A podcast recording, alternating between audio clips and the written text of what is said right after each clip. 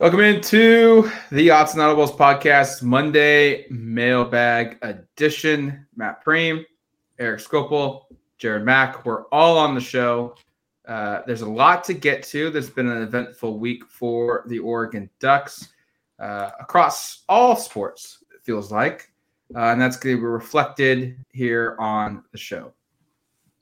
Yeah, uh, both basketball team seasons officially over. Uh, we will do a I guess, season uh, final recap on the women's pod on Wednesday. Jared and I will do that one. So if you want to throw questions, by the way, up on Twitter that you want us to answer regarding that, go ahead. We'll probably field a couple. Um, but yeah, that'll be Wednesday. But today we're doing football. We're doing men's basketball, baseballs, maybe the hottest team in the Oregon athletics department. so we're going to close with baseball talk. Jared smiling.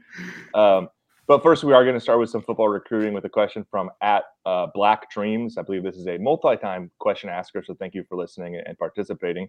His question: With Air Noland announcing his top seven, including Oregon, and a commitment date rapidly approaching, what is the percentage chance that he will be committing to Oregon? Hashtag Autzen Audibles. Also, thank you to all four question askers. We have a clean sweep using the hashtag. That's great. Makes it a lot easier for me to find. Um, yeah, to this question I think it's I think I wanted to start here in part because when we talked about what would make a recruiting success for spring, one of the items I no- I noted was let's figure out who these top quarterback targets for Oregon are. Um, and shortly after I made that comment, we see Noland include Oregon in a top seven. Uh, I don't know how great I feel about it, but Matt, I will toss this one to you. Like, are, are, is Oregon in the driver's seat, close to the driver's seat? Are you feeling like they have a good chance? I know you hate giving numbers, but maybe give a number if you could feel comfortable doing it. uh, they're not the favorites. I I will I will say that. Um, it it doesn't feel like uh, they are in the top spot. He's been to Arkansas. He's been to most recently Miami. Um, he's gone to Clemson. Um, he I think goes to Ohio State here in about a week. Um, He's been to Texas A&M and he's been to Alabama. Um, to my knowledge, he's not been to Oregon. He's making a commitment April 8th. Um, it's going to be a tough sledding for him to get to the University of Oregon before April 8th. If he's going to Ohio State um, this coming weekend, maybe he does, but I just have a hard time seeing a guy from Georgia um, pick a school across the country that he has not visited for a commitment. Um, seventh best quarterback in the country, according to 24 7 Sports, a top 60 recruit in the country, regardless of position. This is certainly a high profile player. Um, his player comp from Andrew Ivins, the director of scouting here at 24 7 Sports, compares him to Washington quarterback Michael Penix Jr. Um, that's a pretty good player to be compared to. Um, has thrown for like 8,000 yards in three seasons of high school football. I just don't see it being Oregon. Um, I'd love to be wrong here, but when you don't visit a school and then you make a commitment date, it's really rare to see that kid who's seen every other place choose a school he has not been to. Any insights yeah, you want to add, Jared, or are you, are you in agreement? I was just going to agree with with it all. Basically, I mean, it's kind of, especially the last part where it's the kid puts down a school but hasn't visited. Like the writing's kind of on the wall. Like it looks good. It looks good on on the the top seven or top eight graphic uh, for Air Noland, which is the best name in the class by far. But even if if if he did visit, you're still trying to get a, a kid from G- Georgia to come all the way to Oregon over schools like Clemson and Miami and all these more you know in reach schools. So there are certainly other fish in the sea for Oregon and the quarterback, but I think I don't see Air Noland coming close to uh to Eugene. I kind of wonder the like the the aspect of landing a top five, top ten quarterback um, in this recruiting class for Oregon. Um, I mean, they're in the they're in there for the number one guy, Dylan uh, Raiola from Pinnacle High School in Phoenix, the quarterback for Duce Robinson, five star tight end. That's still kind of considering Oregon right now for 2023. Um, they're in there for Elijah Brown for from Mater Dei. I mean, they've thrown an offer his way, they're they're in the picture there. But I just don't think a top 10 guy this season is probably going to happen. A, in large part because those are the only two there's three guys in the top 10 class that haven't committed yet. Um, so the top 10 is pretty much done. Oh, yeah, four. Jadyn Davis. I forgot Jadyn Davis. Um, and then you look at the top 20, and it's over half that group is done as well. So a lot of these commitments have already happened. And I I feel like if Oregon's going to land a guy, it's it's probably going to be that that middle tier player who you've seen plenty of times show up at at a school, not just Oregon, and be really good right away. And also middle tier guys, they just don't pan out ever. Um, I, I, think that's probably where Oregon's going to find a high school player, and it's almost looking like just a long view out. It feels like they're going to add a, a mid tier guy plus a portal guy this this coming off season. Yeah, I'm in agreement, Matt, in terms of, and that's kind of why I wanted to start this because I think I figured we would all be in agreement, which that Air Noland, which I maybe skipped over, his first name is A I R, Air, which is great for a quarterback. Um, so ran through that, but I don't think he'll be playing in Oregon. I think I, I knew that was going to be, or I figured that would be the consensus, and I thought we could have a conversation about where does Oregon go at quarterback in 2024? And I, Matt has done a nice job of outlining, like, if it's not Raiola, who's from Arizona, or Brown, who's from Mater Dei in California there's not a lot of guys with West Coast ties that are still up here near the top 20, top 25 quarterbacks. Isaac Wilson um, might be familiar, younger brother of Zach Wilson, NFL quarterback. Uh, he's probably going to, I would imagine, end up staying in state in Utah. Uh, I know that probably the name, and I know it's way farther down here. Uh, a couple names to know uh, Michael Van Buren, who's the 21st ranked quarterback. And then way further down is Luke Moga, who's a, an up and comer who I know uh, Oregon has offered and is involved in the recruitment. He's like 53rd on this list. Um, those are kind of more the names I think you're you're probably going to see Oregon taking a look at or, or maybe entering some recruitments that they haven't so far with with guys that are kind of yeah in that ranked 25th nationally at the quarterback position to to 40th range. So uh, not to get too down on it because Oregon already has, assuming they stick around, Ty Thompson and Austin Novosad, who are much more highly rated than anybody that Oregon has, a, I think, a realistic chance of getting, unless they do pull the, you know, the uh, rabbit out of the hat and land Raiola or Brown, who are again two of the top three quarterbacks in the country, and it's possible. But I, I, I think there's also a, a, more likely scenario where they, they end up taking, as Matt said, a, a, a little bit less of a recruit, you know, lesser of a recruit from a ranking perspective, and then hit the portal, which I think they were going to hit the portal pretty much regardless, based upon kind of the way the roster is set up. But we'll see what they do from a prep situation. I mean, I also wonder like if they get to a spot where Ty and Austin agree to come back and they get to a point where they find someone in the portal they like.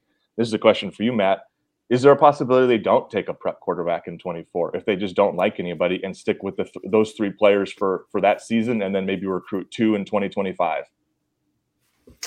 Yeah, if if they get Ty Thompson and Austin Novosad, I think the big part there would be if if they feel very confident that one of those two will be the starter in 2024 and that that guy would be good in that role.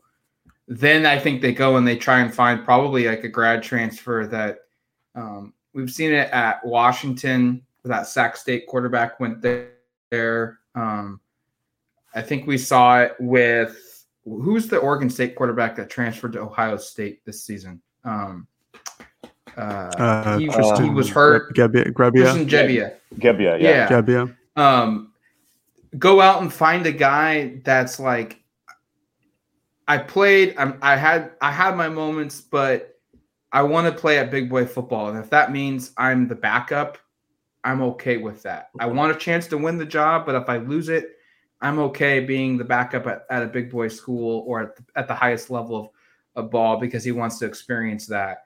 Um, that's like as crazy as that sounds. That's like a market now. There there are quarterbacks every year that are looking to do that. Um, I mean,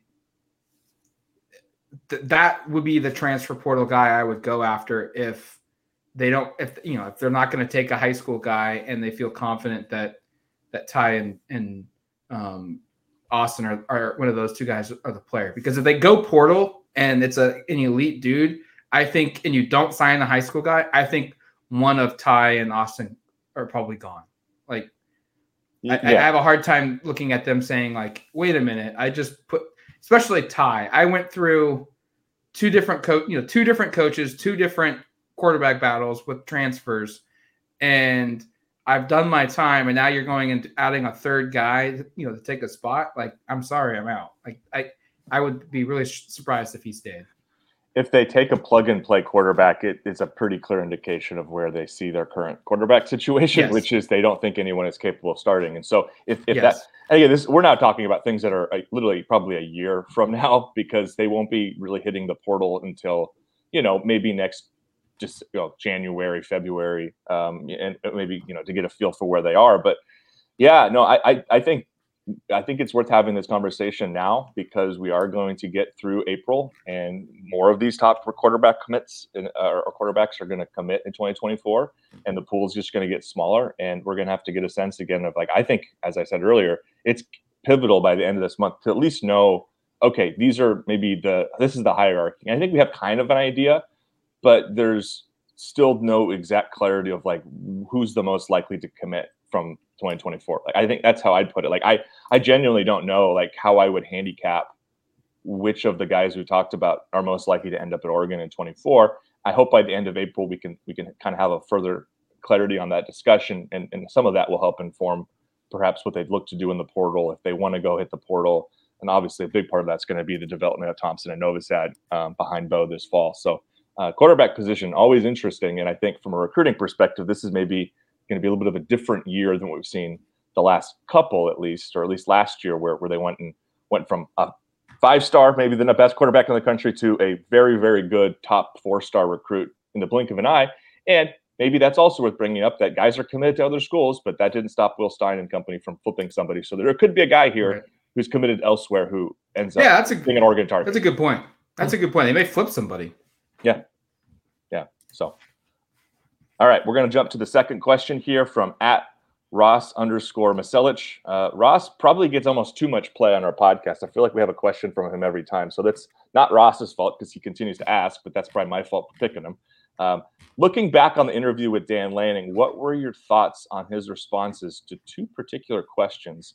And he wanted to know what our thoughts were on the interviewing coaches to see what they know in addition to being interested in hiring them, and two, the background checking portal players. Um, and he used did use the hashtag, so thank you for us for doing that. Um, I'm I'm happy that first off, I'm happy someone had questions following up on our pod last week. Um, I thought that went pretty darn well. I thought it was fun, and, and, I know we've seen some really positive responses from folks on the online, so appreciate that. Um, and to Ross's point, like the the first point in particular was one that I know after we finished the interview, that was one of the first things we talked about is being like that was kind of interesting. Was just that, you know, Dan kind of pointed that you know in the interview process you're going to talk to a lot of people. Some of them you're you're really serious about hiring, and some of them you you think are really good at their job and maybe know some insights that you kind of want to pick their brain a little bit in the interview process. Like um, makes a lot of logical sense, but again, because I haven't really been a part of many college sports uh, interview processes, that would be zero.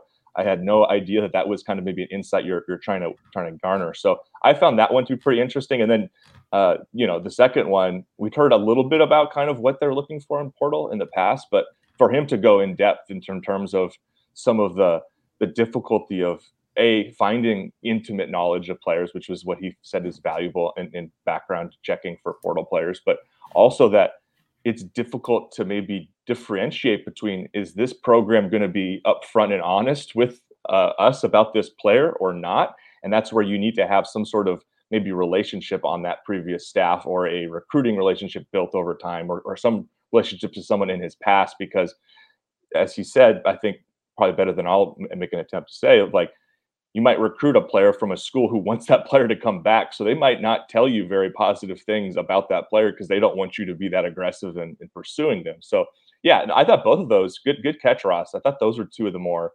um, notable kind of elements of this that that that that uh, Coach Lanning shared. Yeah, certainly noticeable. Uh, just like just like Erik said, you know, when the podcast finished, I think uh, you know the interviewing coaches to see what they know. I think that was one of the first things that we brought up. um, definitely a savvy move by Dan. Definitely something that I've heard of in the past by coaches, not only just in football but in other sports.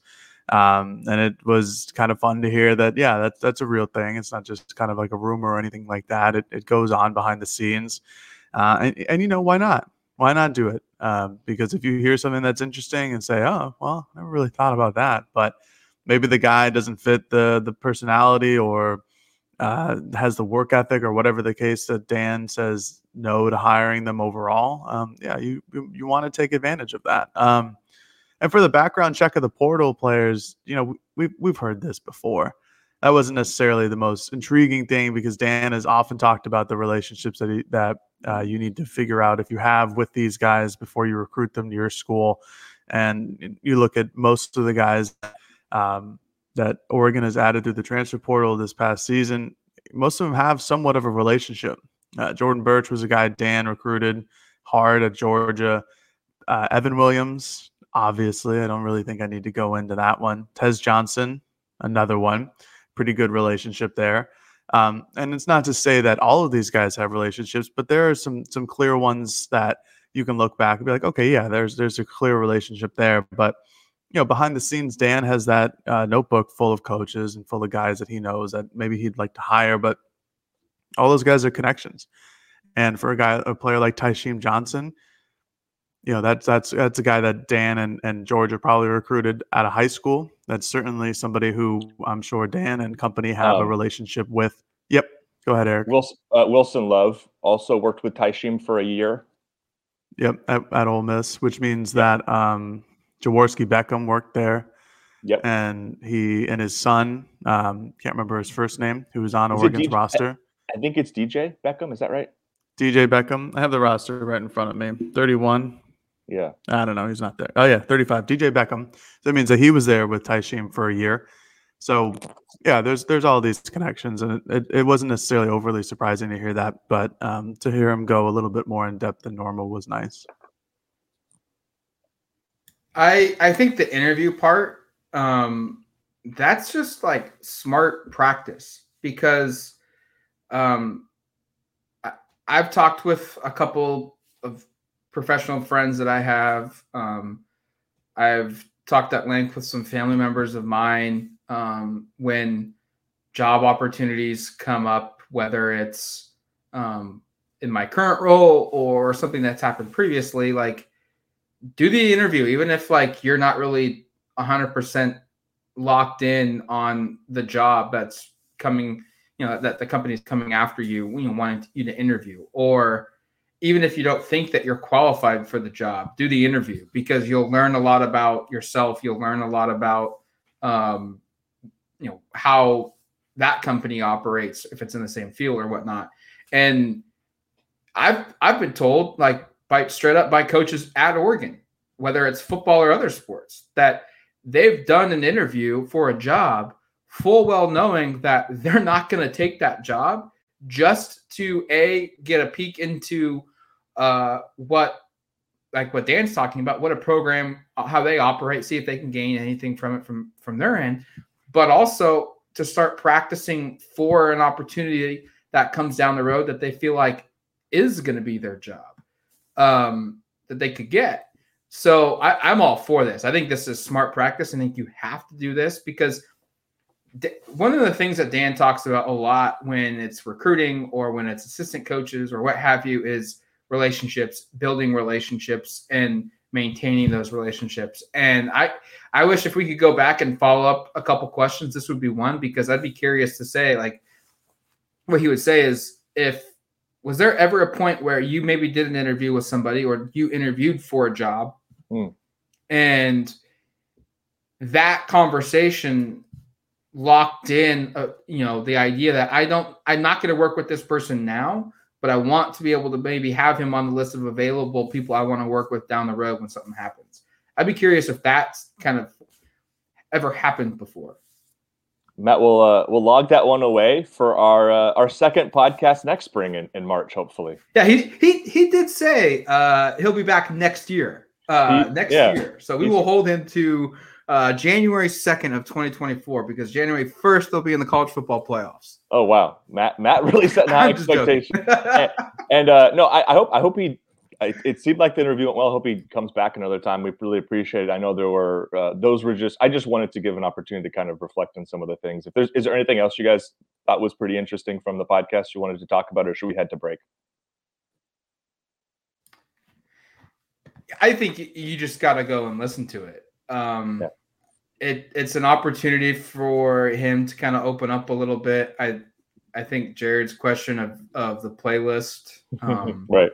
I mean, he even like joked with us, like he didn't. He asked us, like, you didn't think I'd open up to you, did you know? Did you? Like, because yeah. he's a very you know short answered. You know, he even told Erik like I, I am not going to answer questions that don't give us a competitive advantage, and you know that makes it hard for us sometimes um, in the media to kind of come up with a way to to get him to be personable and to show who he is and um, and what have you, and also get him to answer questions and because it's going to help the program. But um, I, I thought we did a good job with that, and I would highly encourage others if you haven't watched it uh, or you haven't listened to it, it's on YouTube, it's on podcast platforms, wherever you listen to them. Um, go back and, and listen to that as well. All right, let's take a quick break. Uh, when we come back, we'll continue this edition of the Audibles podcast.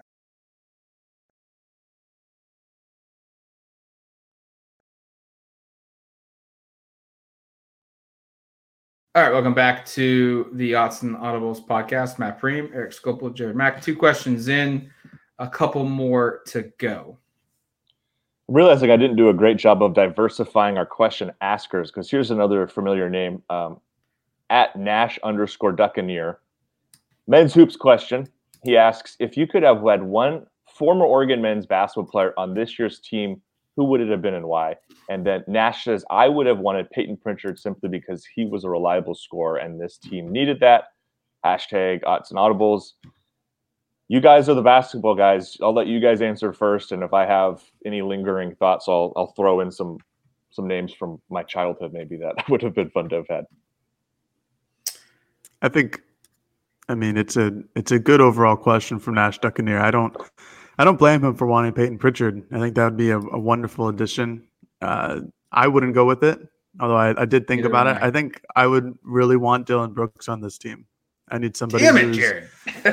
I know. He's that was it that was also the, who I was going to pick. That was also my name too. That's yeah. Fine. I mean, it's it's the clear cut cookie cutter guy that they needed on this team. Uh, they needed a wing who was six six to six seven, someone who could shoot, someone who was uh, you know, pardon my French, but a badass and wouldn't stand down to somebody, um, which this whole team kind of did all season long by not jumping into games and you know kind of letting other teams do what do what they please at points. Um, they needed an enforcer. They needed somebody who could make a three. They needed somebody who other teams feared going into a game where you know, if a team feared N'Faly Dante, they just double or triple teamed him, and then that was it. Like Oregon was going to have to make a perimeter jump shot, which we all know they couldn't do.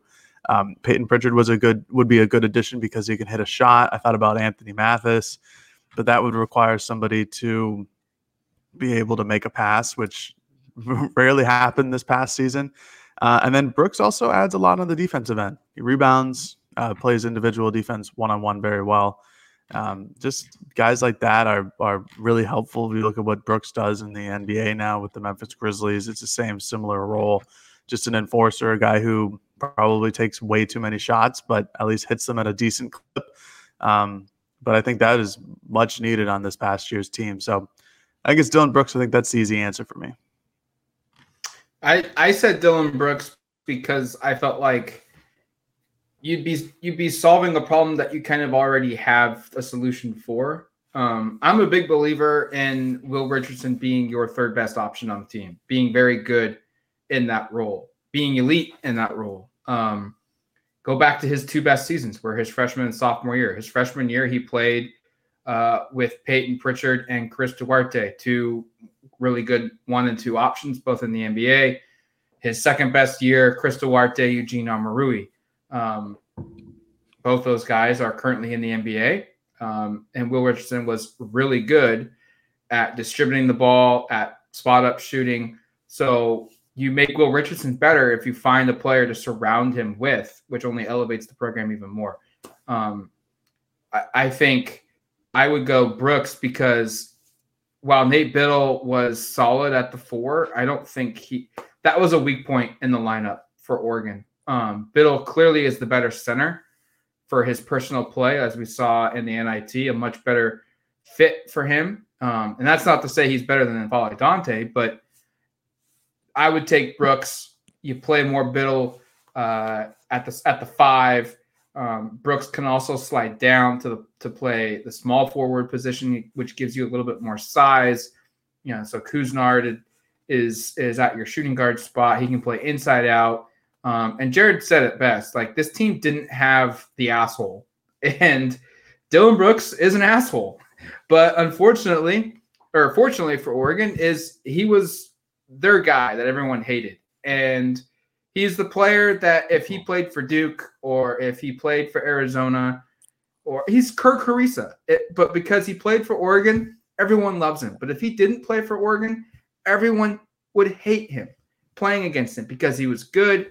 He would have big games. He was flamboyant, talked a lot of trash, and he just did the things that really annoyed you. And really good teams have those types of guys. Maybe they're not like straight up villains, but they're guys that it's like, ah, God, we gotta play this guy again. He always kills us, or he always makes that big play and gets to celebrate. Like they didn't have that guy this season that had that persona, um, that had that mentality of like, this is my team.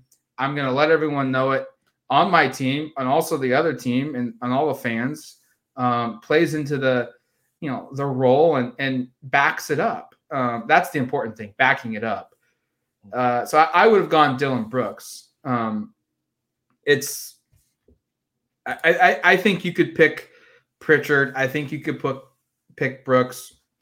Shoot, I would pick Elgin Cook um, on this team. I I would pick. I mean, Tyler Dorsey on this team would have been something special. Jordan Bell on this team would have been something special. Um, how far back but, do you want to go, Matt? Because I, I, I was gonna I was gonna suggest a player. I'm curious on, on how you think Luke Jackson would fit on this team. That'd be a really good one. I mean, I, yeah. Go ahead. Sophomore year, Luke Jackson was phenomenal. I mean, he'd he'd do a lot of stuff. I almost wonder though, like, would it be like his senior year where he had just enough talent around him where they were competitive, but they relied so much on him that he couldn't do it all. Like well, that, yeah, that year with Aaron Brooks when he got hurt. Right, and I think they ended up winning the NIT or playing in the championship. I can't remember what the outcome was. They were um, close. They lost in the in the quarterfinals. I just remember. Well, I remember the Colorado game was was the yes. one where he scored like 28 unanswered himself. Anyway, uh, no, I, I I was just a. I think Brooks is the answer because of the temperament, which I think was a big part of issues this year. Matt's done a good job laying it out. I, I have not been a big fan of everything Dillon Brooks has done professionally. Uh, it's been a really tough year if you follow some of that stuff closely. There's yeah. been several things that have been not to people's liking, probably, but in, I'll tell you, people who love him, they're in Memphis. He is, uh, I think people don't necessarily like his shot selection, but they love his temperament. And that's sort of a thing that is kind of rare to a certain degree, too, of like having a player that you know, A, won't ever kind of um, step down in competition, and B, will be the kind of the one who um, I guess initiates conflict. Like those are things that can be a real positive in sports. And I know people, as Matt said, hate those players when they're going against them because you know Kerr Kriisa uh, from Arizona. People hated him. People don't like Dillon Brooks. People don't like Draymond Green. People don't like uh, Grayson Allen. And Grayson Allen, some of that stuff was a little different, uh, maybe closer to some of the professional Dillon Brooks stuff. Um, but you know, in general, I, I think temperament's important. I thought Tyler Dorsey uh, was a name that made sense too. If you're just looking at pure shooters that have been here, if you could just uh, take Mr. March from that tournament run and put him on this year's team, where he was making every shot. It felt like it was the only thing I could think of similar was the Te-Hina Paopao run in, in, this year's end of regular season, where they just didn't miss for a month. Um, and then a couple of names, Matt, that are way back machine, but if we're just talking best three point shooters I've seen, that's another thing I thought of. How about uh, downtown Tarik Brown? Well, I was going to go a little bit later. That's a good one. I was going to go uh, Anthony Lever, uh, Fat Lever's son, who I think is Yep. the all-time three-point percentage shooter. He was made like fifty percent of his threes. Uh, and then James, James, Davis. That, that was exactly. yep, James Davis, who was an awesome. We're sitting having. I have no idea who any of these guys are. We're just dating ourselves. Yeah, these were guys that were playing when we were in high school that were uh, very good shooters on some pretty darn good Oregon teams uh, with Luke Ridnour and, and uh, Luke Jackson and Fred Jones. So, uh, yeah, definitely. I said I was going to go back to childhood because those were some there's some fun names that would that would fit because Oregon has always had. This is the thing that's tough, Matt. Is Oregon's always had really good three point shooters, and to have a season where it's such a issue is kind of tough. Or yeah, multiple seasons where they're There's lacking multiple it. So, seasons now. you know, it's this has been historically a thing that you would point to under Ernie certainly, and then the first most of the Dana Altman era was like they're they're always going to have good three point shooters, and that's just How- not been the case. How could we not mention Tajuan Porter?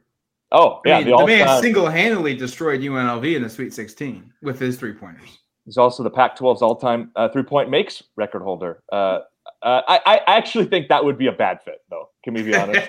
Because that you mean he- adding a five-six point guard? Yeah, isn't a good idea? I, I don't, I don't, I don't know if that works, especially because, well, if he could just shoot threes, maybe, but he, uh, he by the end really required the ball a lot, which is again not ideal for a five-six player to be like a forty percent usage rate player. But you know, what are you gonna do? also, before Jared's time. also before Mhm. church time. I remember watching uh Gamecast on Yahoo when I was in the dorms refresh the first game of the season because a game wasn't on TV. Not all games were on TV at that point. And uh, Tajuan Porter, who I think no one really knew who he was, had made like nine threes in his first game ever as an Oregon Duck. Pretty crazy. I think he set the school record for threes made in his first game, uh, which Yes. was which is pretty hard to do. All right, Jared, just some things you know way more about than we do, so you don't feel maybe left out of the weird conversations from 2003 Oregon basketball players. Nice. All right, from at Theo Winter.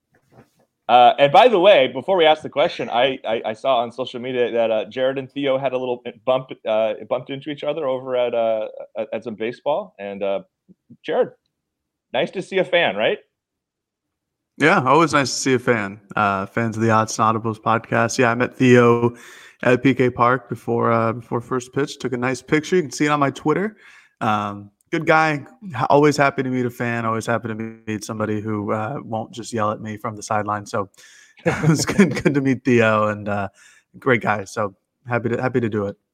All right, Theo getting this question in here uh, a day after meeting legendary uh, Oregon podcaster Jared Mack. A big day for Theo, and a big day because Mhm. his question will be answered on Monday um, from Theo. I realize Northwestern State isn't exactly top tier, but with the bats going off the way they did and the pitching getting a bit of a confidence booster after this past series, on a scale of one to ten, what's the confidence level to take this series against Arizona?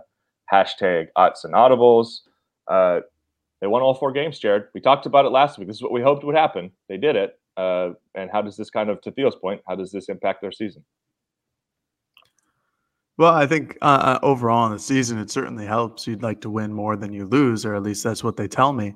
Um, in terms of the confidence rating going into this Arizona se- series, it's probably like a six or a seven. Um, I think Arizona is a solid program. All the games are going to be down in Tucson.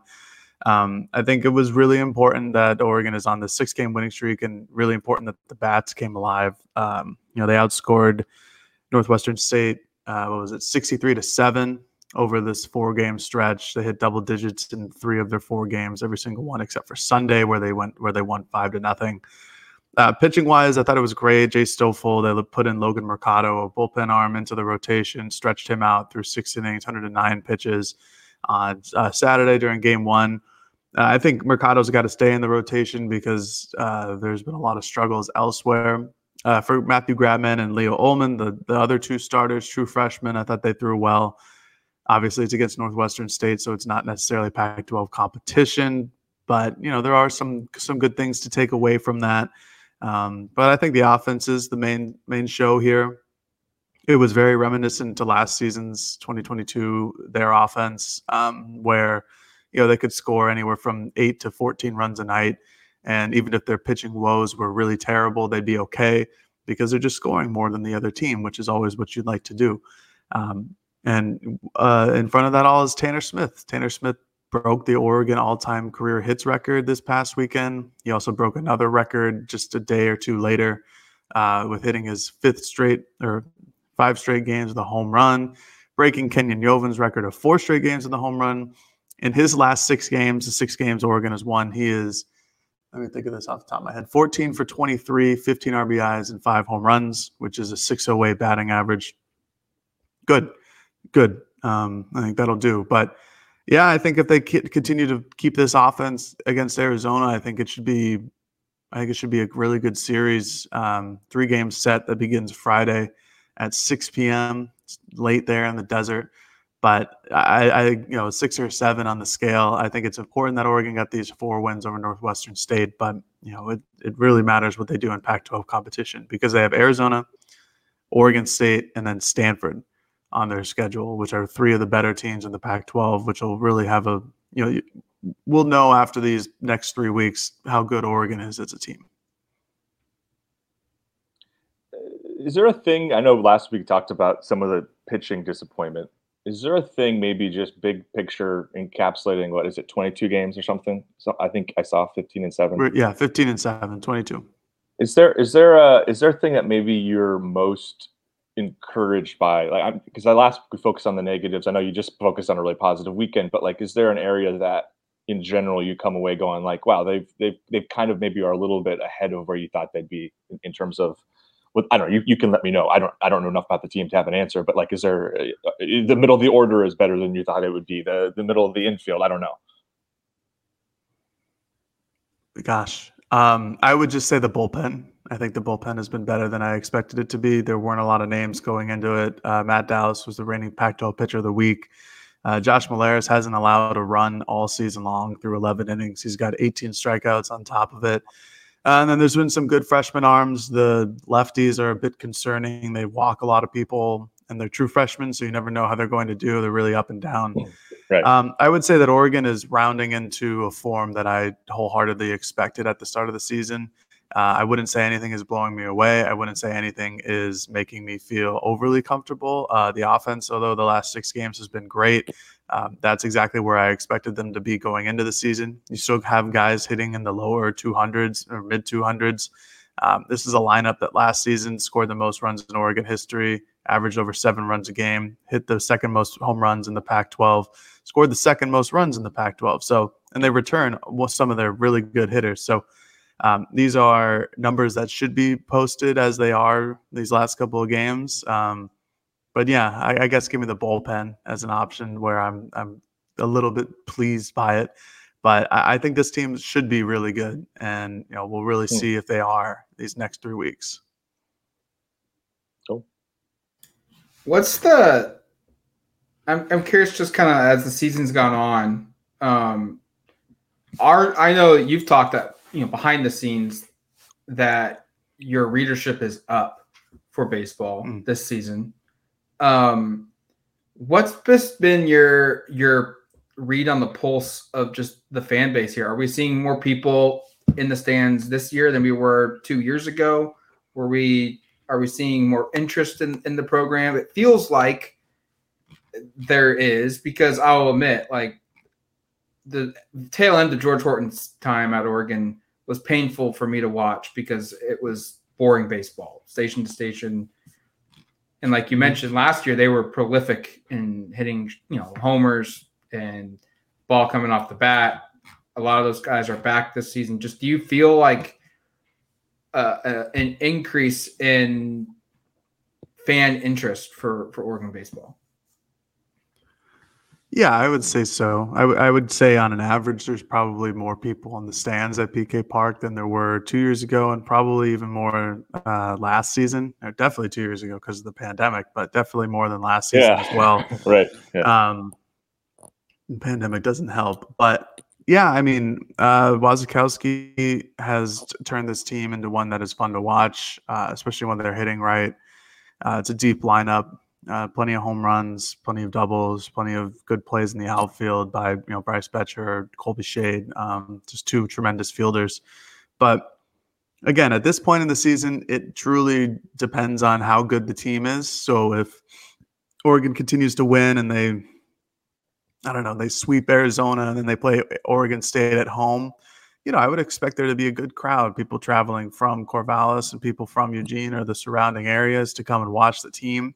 Because uh, if they, you know, if they have a good series against Arizona, there's a chance they might be ranked. And Oregon State's kind of gotten off to a semi-slow start this year. But, anyways, I think at this point in the season, it depends on how good the team is and how good the weather is. Because when the weather's good, mm. people enjoy coming out to the ballpark. And PK Park is a lovely venue. It's based, you know, basically brand new in terms of baseball scales. Um, cheap beer too, every once in a while. So I think that's a nice marketing point. But yeah, when the weather's nice and the team is good, there's there's a solid amount of fans. Uh, last season was the same the same thing. So you know, again, as long as they continue to win, I think people will come out, and as you know, as long as the baseball gods give us some good weather, then uh, more people will show up. But overall, I would say that there's a bit more of an interest in this in the team this year than there was last season. It's good to see. Good to see.